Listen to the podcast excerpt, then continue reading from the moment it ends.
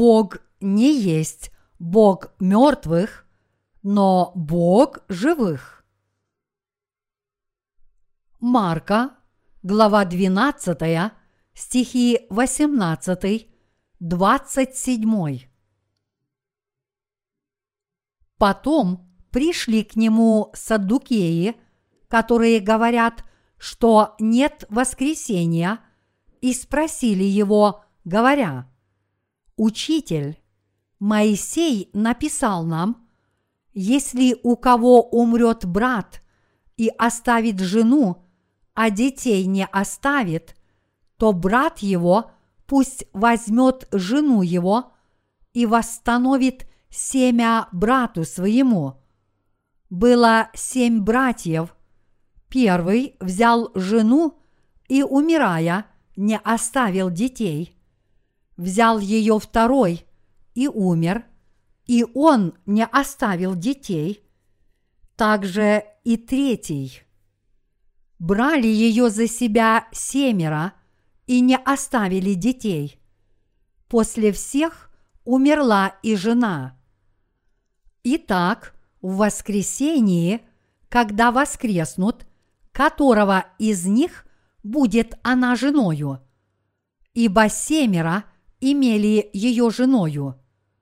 Иисус сказал им в ответ, «Этим ли приводитесь вы в заблуждение, не зная Писаний, ни силы Божией?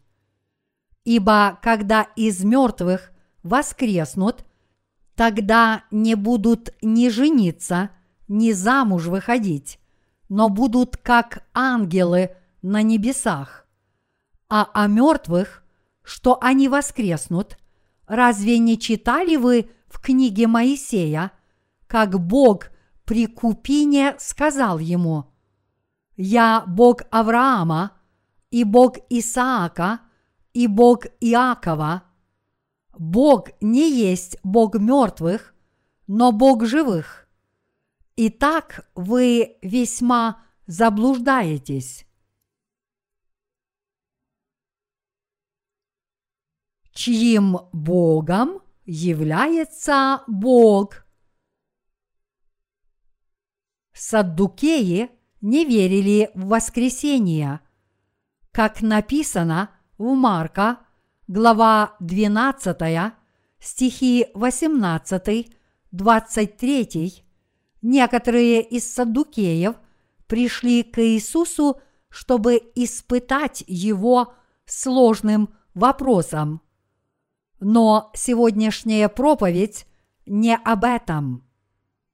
Давайте перейдем чуть ниже и прочитаем стихи 26 и 27 а о мертвых, что они воскреснут, разве не читали вы в книге Моисея, как Бог при Купине сказал ему, «Я Бог Авраама, и Бог Исаака, и Бог Иакова».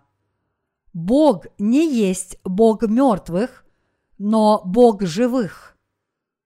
Сегодня я хотел бы сосредоточиться – на этом отрывке. Чтобы установить контекст сегодняшнего чтения из священного писания, мы сначала должны знать, что в те дни имели место постоянные споры между саддукеями и фарисеями по поводу воскресения. Первые отрицали воскресение – а вторые отстаивали его. В защиту воскресения фарисеи утверждали, что каждый человек снова вернется к жизни после смерти. Но саддукеи это отрицали, утверждая, что воскресения не существует. Камнем преткновения в этих спорах был иудейский обычай, который требовал, чтобы младший брат брал замуж свою невестку, если его старший брат умирал бездетным. Кроме того, этот обычай снова повторялся, если не было потомства, то есть если второй брат тоже умирал без потомства, то на той же самой женщине должен был жениться следующий брат. Почему Библия говорит об этом обычае? Почему Бог установил такой, на первый взгляд, неэстетичный закон в те времена? За этим стояла воля Божья, а теперь пора объяснить это во всех подробностях, и если время позволит, я постараюсь затронуть эту тему. Чтобы лучше понять этот обычай, возможно, будет полезно подумать о своей собственной семье. Представьте себе, что ваш старший брат умер бездетным, и вы женитесь на своей невестке. А что, если бы вы тоже умерли, не оставив потомства? На этой же самой невестке женился бы ваш младший брат. Хотя это явно противоречит общественным правилам поведения, Библия говорит, что этот обычай необходимо было соблюдать в ветхозаветные времена. А теперь представьте себе, что все ваши братья умерли, не оставив потомства. Чьей женой будет женщина, если вы и все ваши братья воскреснете в грядущем мире? Давайте обратимся к словам Саддукеев в сегодняшнем отрывке из Писания – было семь братьев. Первый взял жену и, умирая, не оставил детей. Взял ее второй и умер, и он не оставил детей. Также и третий. Брали ее за себя семеро и не оставили детей. После всех умерла и жена – Итак, в воскресении, когда воскреснут, которого из них будет она женою?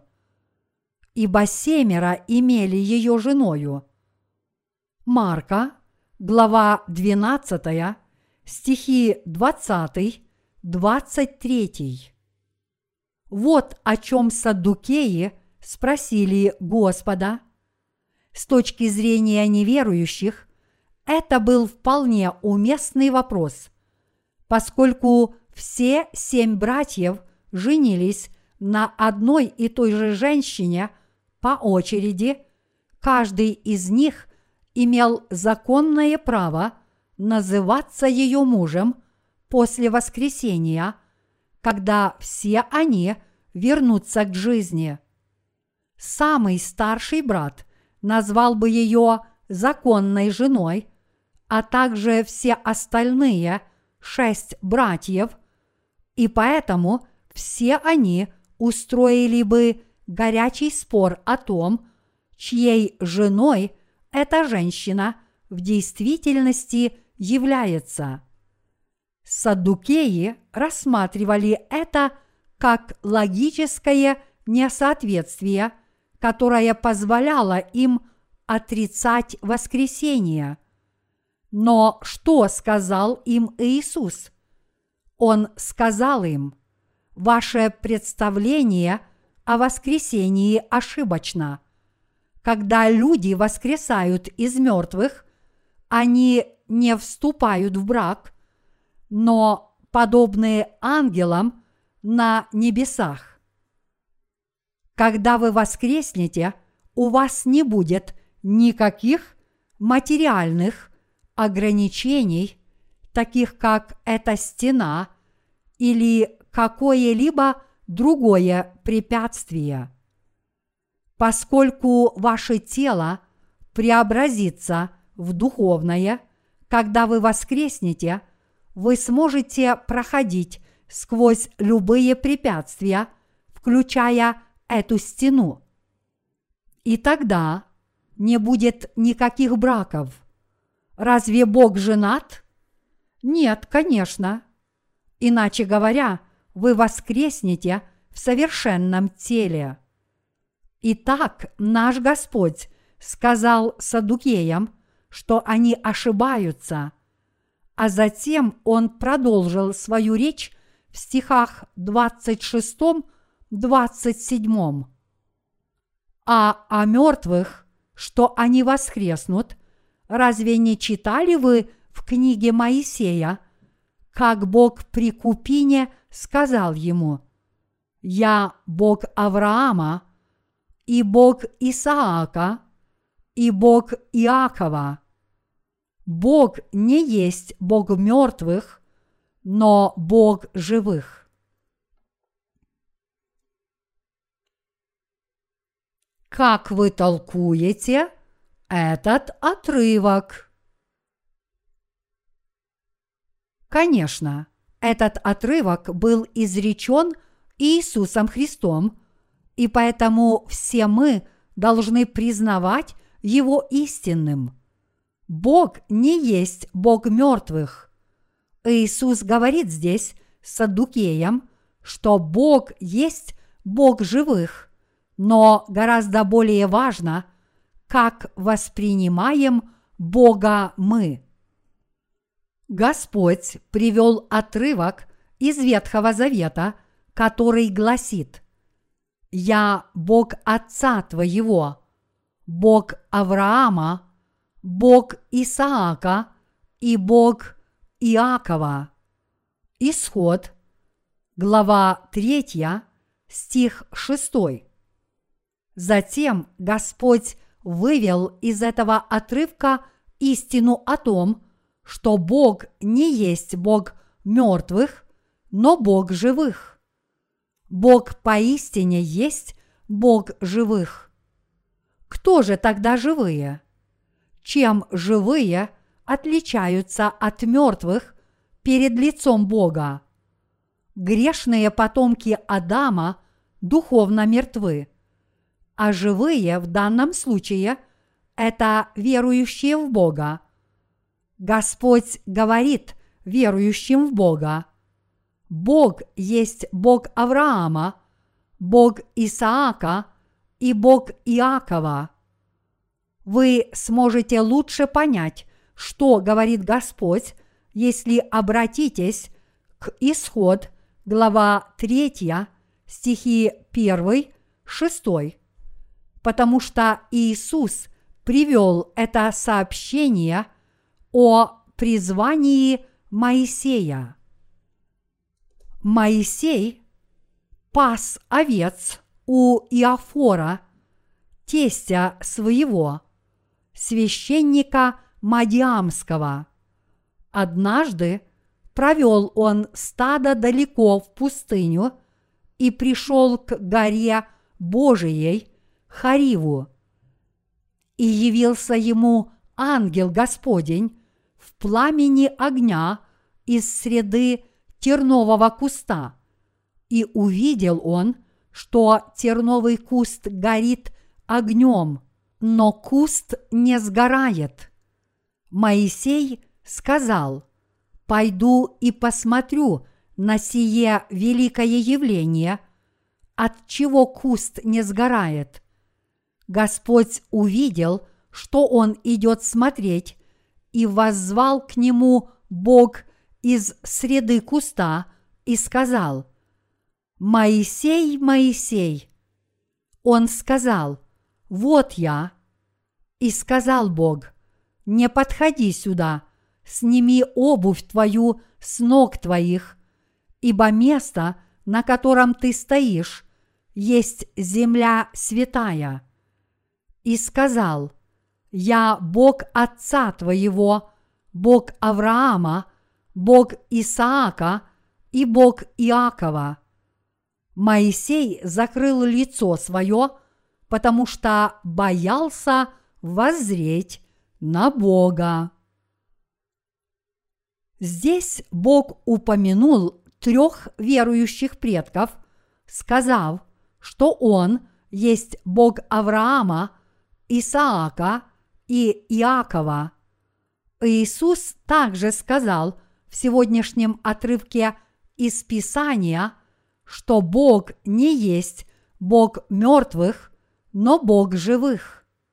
Бог есть Бог Авраама, Исаака и Иакова. Авраам был человеком веры, который верил в Слово Божье, а Исаак был человеком послушания. Иаков же снискал у Бога благодать.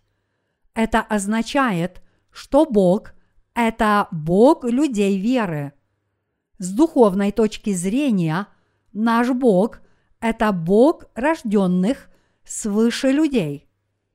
Когда я говорю о Боге, я имею в виду триединого Бога – Бога Отца, Сына и нашего Спасителя Иисуса Христа и нашего Утешителя Духа Святого. Почему же мы, рожденные свыше верующие, называем Бога нашим Отцом? Мы должны обратить особое внимание на то, что сказал здесь Бог. Я не есть Бог мертвых, но Бог живых. Это означает, что Бог Отец – это Отец рожденных свыше, которые получили прощение грехов. Бог Отец – это Отец Иисуса Христа, не так ли? Поскольку Иисус Христос называет Бога своим Отцом, то неужели Бог не является нашим Отцом? Вот почему Иисус Христос нас спас. Бог Отец сделал нас своими детьми, а Дух Иисуса Христа – это тот же самый Святой Дух, который в нас пребывает. Когда Иисус назвал Бога своим Отцом, Он сказал, что этот Бог есть Бог живых, а не мертвых.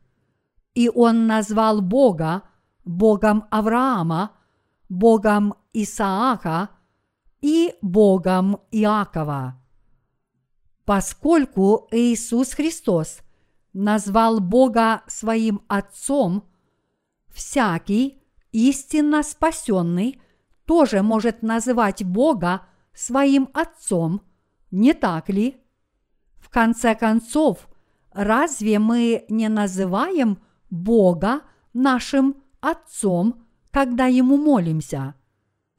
Но это бывает так не только, когда мы молимся, но и всегда, потому что Бог поистине наш Отец. Иисус Христос – это Сын Божий, и мы спаслись и получили прощение своих грехов благодаря Иисусу Христу. Мы таким образом стали чадами Божьими. Поскольку мы получили прощение своих грехов благодаря жертве Сына Божьего, мы унаследовали жизнь этого Сына – Поэтому мы можем называть Бога нашим Отцом. Вероятно, некоторым из вас очень трудно это понять, но мы в своих молитвах называем Бога нашим Отцом, потому что Иисус называет Бога своим Отцом.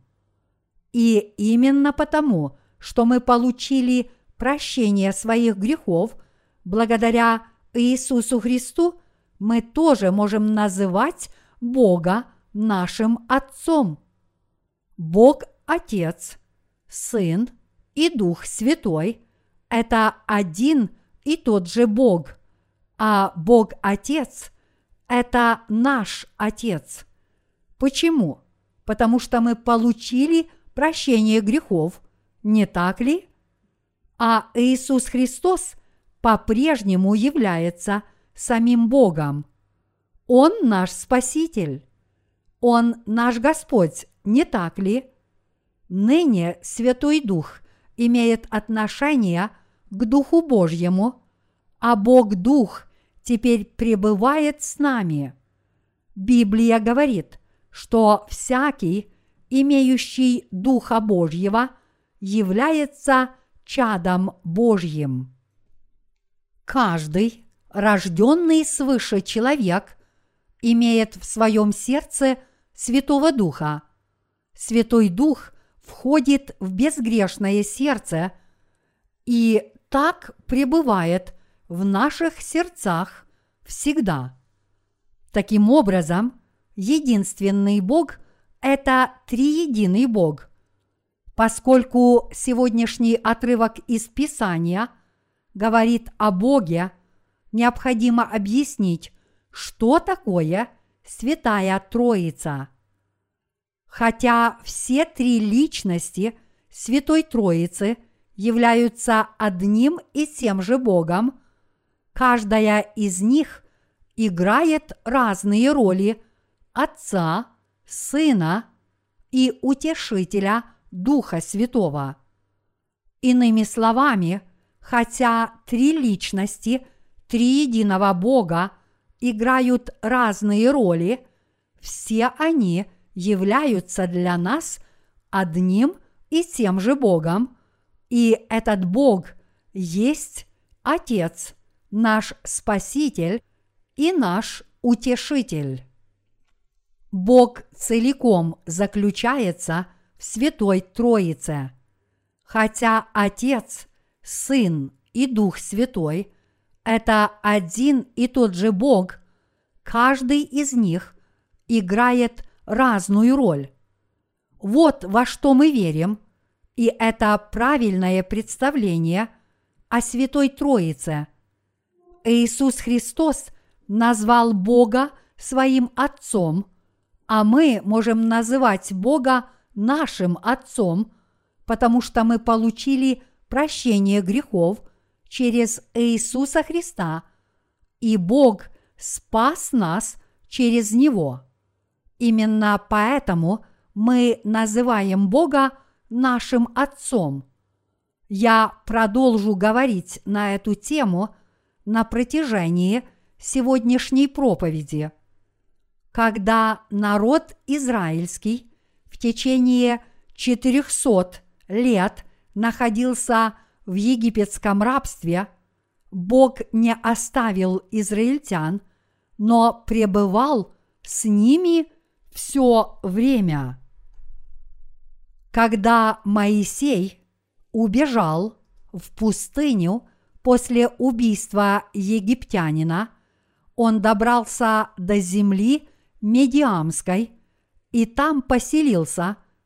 Когда он пас стадо овец в пустыне, он увидел горящий куст. Однако куст горел, но не сгорал. Увидев это, Моисей подошел к горящему кусту и услышал из него голос Божий. «Сними обувь твою с ног твоих, ибо место, на котором ты стоишь, есть земля святая».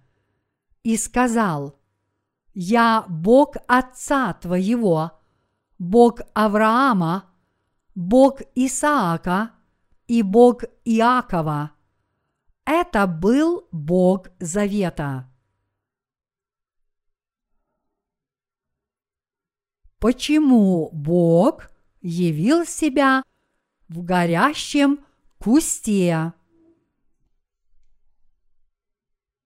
То, что Бог явил себя в горящем кусте, означает, что Он пребывал с народом израильским во время всех его страданий и мучений в течение всех этих долгих четырехсот лет. Бог был с израильтянами, когда они страдали в течение четырехсот лет, прежде чем вошли в землю ханаанскую. В священном писании было предсказано, что потомки Авраама будут страдать, прежде чем войдут в землю ханаанскую.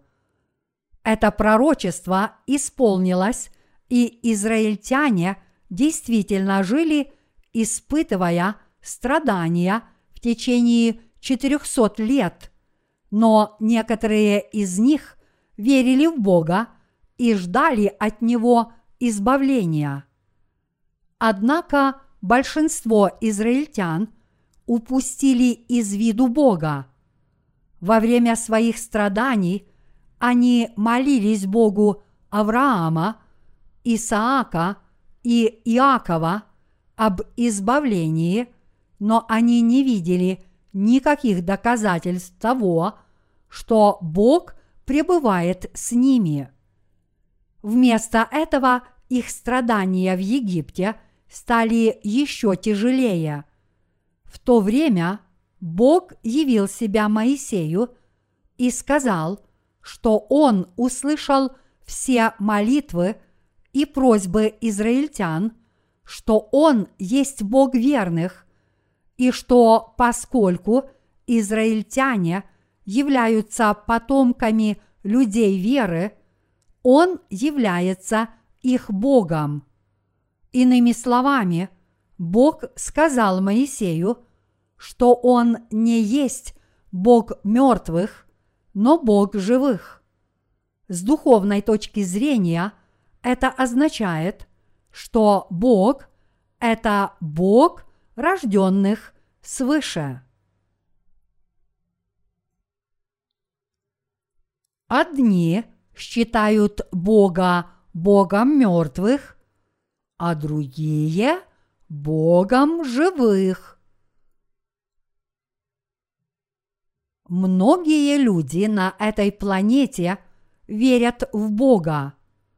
У них есть много богов, кроме единого истинного Бога, но их божественность не может быть равной. А теперь на миг задумайтесь о том, кем люди считают Бога. Каждый христианин призывает одно и то же имя Божье, независимо от того, верит он в Евангелие воды и духа или нет. Но здесь существует принципиальное различие. Когда мы призываем Бога, то есть когда истинно рожденные свыше люди призывают Бога, в этом есть особый смысл. Это означает, что Бог – наш Отец и наш Спаситель, и что Он помогает нам и ходит с нами во время наших скорбей. Мы призываем имя Бога, потому что верим – что Он пребывает с нами в нашей повседневной жизни. Вот почему рожденные свыше призывают имя Божье, и вот во что они верят. Этот Бог есть наш Бог, и Он есть Бог рожденных свыше. Бог не просто чей бы то ни было Бог – что сказал наш Господь? Он сказал, «Я не есть Бог мертвых, но Бог живых». Проще говоря, это означает, что хотя Бог существует даже для тех, кто не родился свыше, Он не является их Богом. Бог не является ни их отцом, ни их Господом и не помогает им. Короче говоря, он не имеет к ним никакого отношения. Когда Бог назвал себя Богом Авраама, Исаака и Иакова, он имел в виду, что только рожденные свыше являются его людьми и его детьми – Исаак унаследовал веру Авраама целиком, не так ли? Иаков тоже унаследовал слово целиком и стал чадом Бога по его благодати. Давайте проверим себя на основании этого слова. Каков наш Бог? Неужели Бог, которого мы теперь призываем, явно не отличается от Бога, которого призывают те, кто не родились свыше. Бог, к которому мы взываем о помощи, поистине жив, и Он стал Богом рожденных свыше, их Отцом и их Спасителем. Он – живой Бог, который пребывает с нами и помогает нам всегда. Верите ли вы в эту истину? В своей жизни веры мы часто призываем имя Господня, и мы предстаем перед Его лицом. Именно призвав имя Господня, мы получили прощение наших грехов во имя нашего Господа Иисуса Христа. И действительно, именно благодаря тому, что Иисус Христос сделал для нас на этой земле, мы получили прощение грехов. И благодаря этому делу спасения, которое совершил Иисус Христос, все грехи, совершенные нами в нашей жизни на этой земле, были полностью очищены и устранены из наших сердец. Теперь мы можем называть Бога Отца нашим Отцом благодаря Господу Иисусу Христу. Конечно, мы по-прежнему сталкиваемся с искушениями, у нас по-прежнему есть слабости, и мы по-прежнему можем грешить и притыкаться, но, несмотря на это, мы поистине безгрешны и можем называть Бога своим Отцом. В наших сердцах вообще нет грехов, потому что Иисус Христос стал нашим Богом. Мы стали безгрешными, а только безгрешные, то есть святые, имеют право стать Божьими детьми. Хоть мы и родились свыше, мы в своей жизни в этом мире по-прежнему сталкиваемся с невыносимыми испытаниями. Те, кто родились свыше, неизбежно будут испытывать скорби. Автор книги Псалмов говорит, что у праведных много скорбей. Псалом 33, стих 18. Апостол Павел вынес намного больше страданий, потому что он родился свыше. Мы также знаем из Библии, что у Авраама не было иного выбора, кроме как оставить свою родину, потому что он встретил Бога. И действительно, многие люди подвергались дурному обращению и гонениям, потому что встретили Бога и последовали за Ним. Неверующие не понимают, что Бог жив и что Он стал Богом рожденных свыше, их Господом и Утешителем.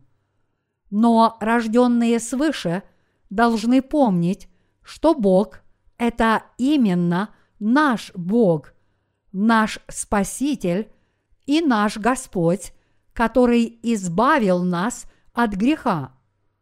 Бог всегда пребывает с нами и помогает нам все время, пока мы живем в этом мире. Он ходит и трудится вместе с нами.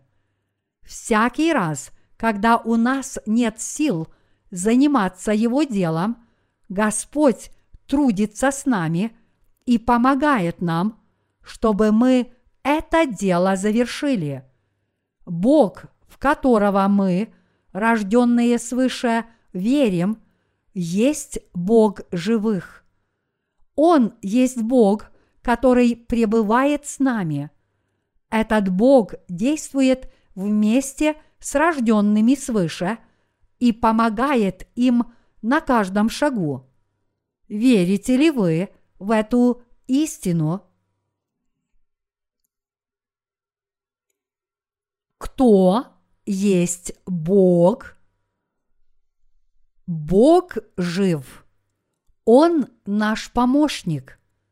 Кому помогает Бог? Он помогает только рожденным свыше. Хотя Бог вездесущ, Он присматривает за рожденными свыше все время, никогда не отводя от них глаз. Его сердце пребывает с ними, и он внимательно слушает их молитвы. Бог постоянно интересуется каждым рожденным свыше, чтобы увидеть, каковы их желания и предохранить их от заблуждений. И Бог не просто присматривает за нами, но Он сходит с небес, чтобы трудиться вместе с нами и хранить нас от опасностей и порой вмешивается в нашу жизнь. Бог не есть Бог мертвых, но Бог живых. Он есть Бог рожденных свыше служителей и рожденных свыше людей. Вот что значит, когда Библия говорит, что Бог есть Бог Авраама, Бог Исаака и Бог Иакова. Почему Бог упомянул Авраама, Исаака и Иакова, чтобы сказать нам, что Он есть Бог живых? Знаете, почему он это сделал? Потому что эти люди являются праотцами нашей веры. В конце концов, разве мы не являемся наследниками веры? Мы никто иные, как наследники веры. Мы здесь потому, что наша вера – была унаследована от Авраама, Исаака и Иакова и дошла до нас, и поэтому мы их наследники. Именно мы являемся Божьими потомками. Бог есть Бог потомков Авраама, Исаака и Иакова. Бог есть Бог тех, кто повинуется Его Слову.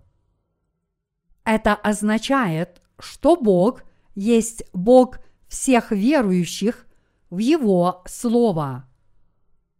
Мы не одни живем на этой земле. Когда мы испытываем скорби, мы в этом не одиноки. Мы страдаем не в одиночку. Но Бог – пребывает в нас как Святой Дух. Чувствуете ли вы и признаете ли вы это в своей повседневной жизни? Неужели вы не убедились на собственном опыте, что Святой Дух действительно пребывает с нами?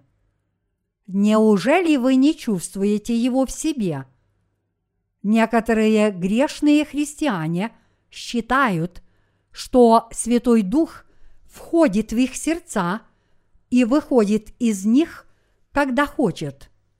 Но это не так. Когда Святой Дух входит в ваше сердце, Он пребывает в вас постоянно.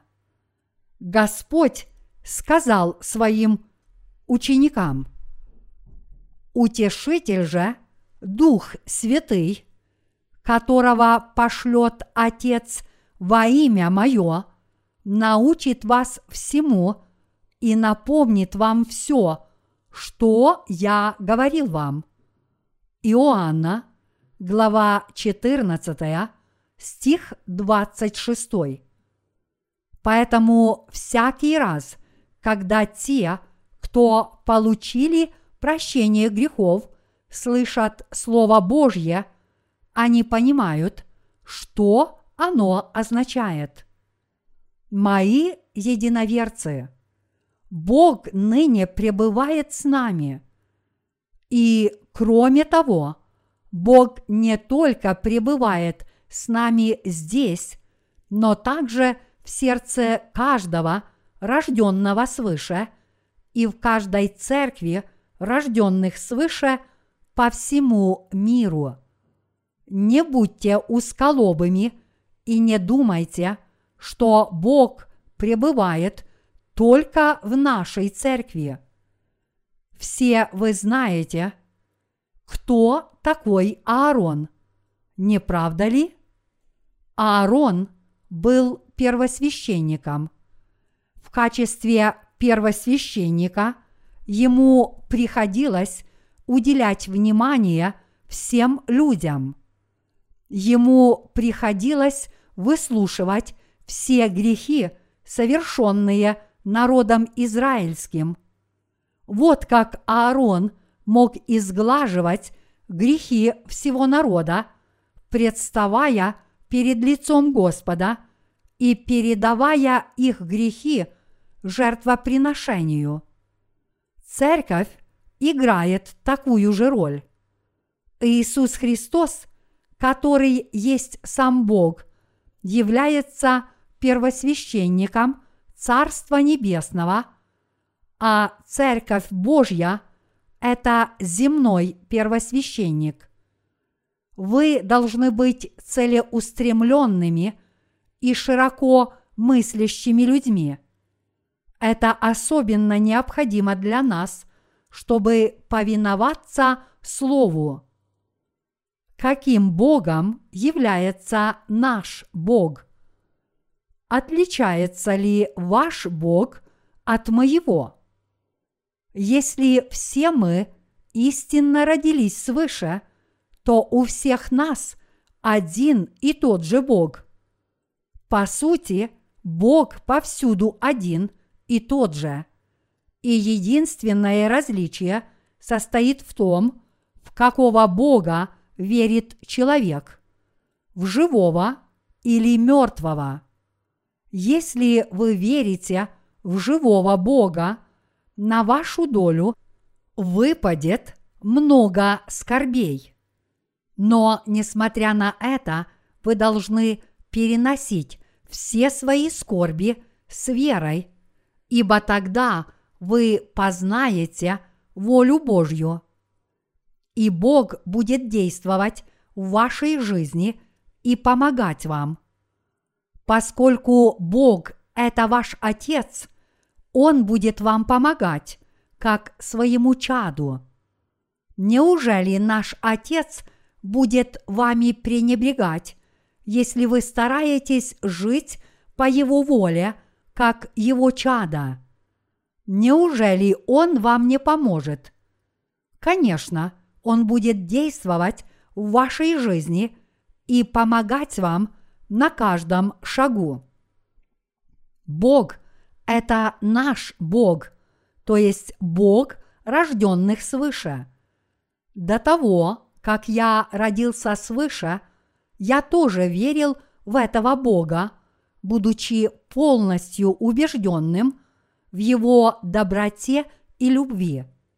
Но я ощутил это по-настоящему только когда родился свыше. До того, как я родился свыше, я не мог по-настоящему ощутить любовь Бога, несмотря на то, что горячо в него верил. По сути, чем больше я верил, тем более тщетной была моя вера. Каждый день я не чувствовал ничего, кроме разочарования. Однако, когда я истинно родился свыше и последовал за Господом, я больше никогда не испытывал разочарований, ни единого раза. Господь никогда меня не подводил. Какими бы ни были мои жизненные обстоятельства, поскольку я верил в Господа и следовал за Ним, Он всякий раз обязательно приходил мне на помощь. Вот почему триединый Бог стал моим Богом, когда я родился свыше. Но до того, как я родился свыше, моим Богом был не Он, а какое-то другое божество. Теперь я счастлив, что мою радость невозможно выразить словами. Порой я вижу, как наши святые страдают от скорбей, но в подобные времена помните, что Бог стал вашим Богом и пребывает с вами. Помните об этом всегда. И тогда Бог будет вам помогать. Продолжая жить на этой земле, мы в своих мыслях никогда не должны отделять от себя Бога, как будто Бог от нас отстранился, и мы остались в одиночестве. Бог – это наш Бог и наш утешитель.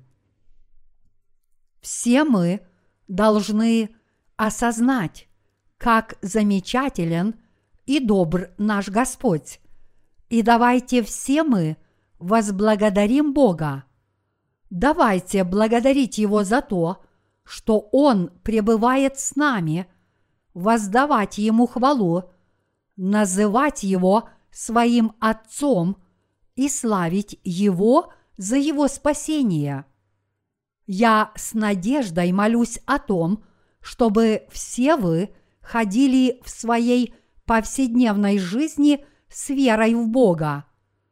Все вы должны признавать, какое это великое благословение, что мы можем называть Бога своим Отцом всю свою оставшуюся жизнь, и какая это честь, что Он стал нашим с вами Богом.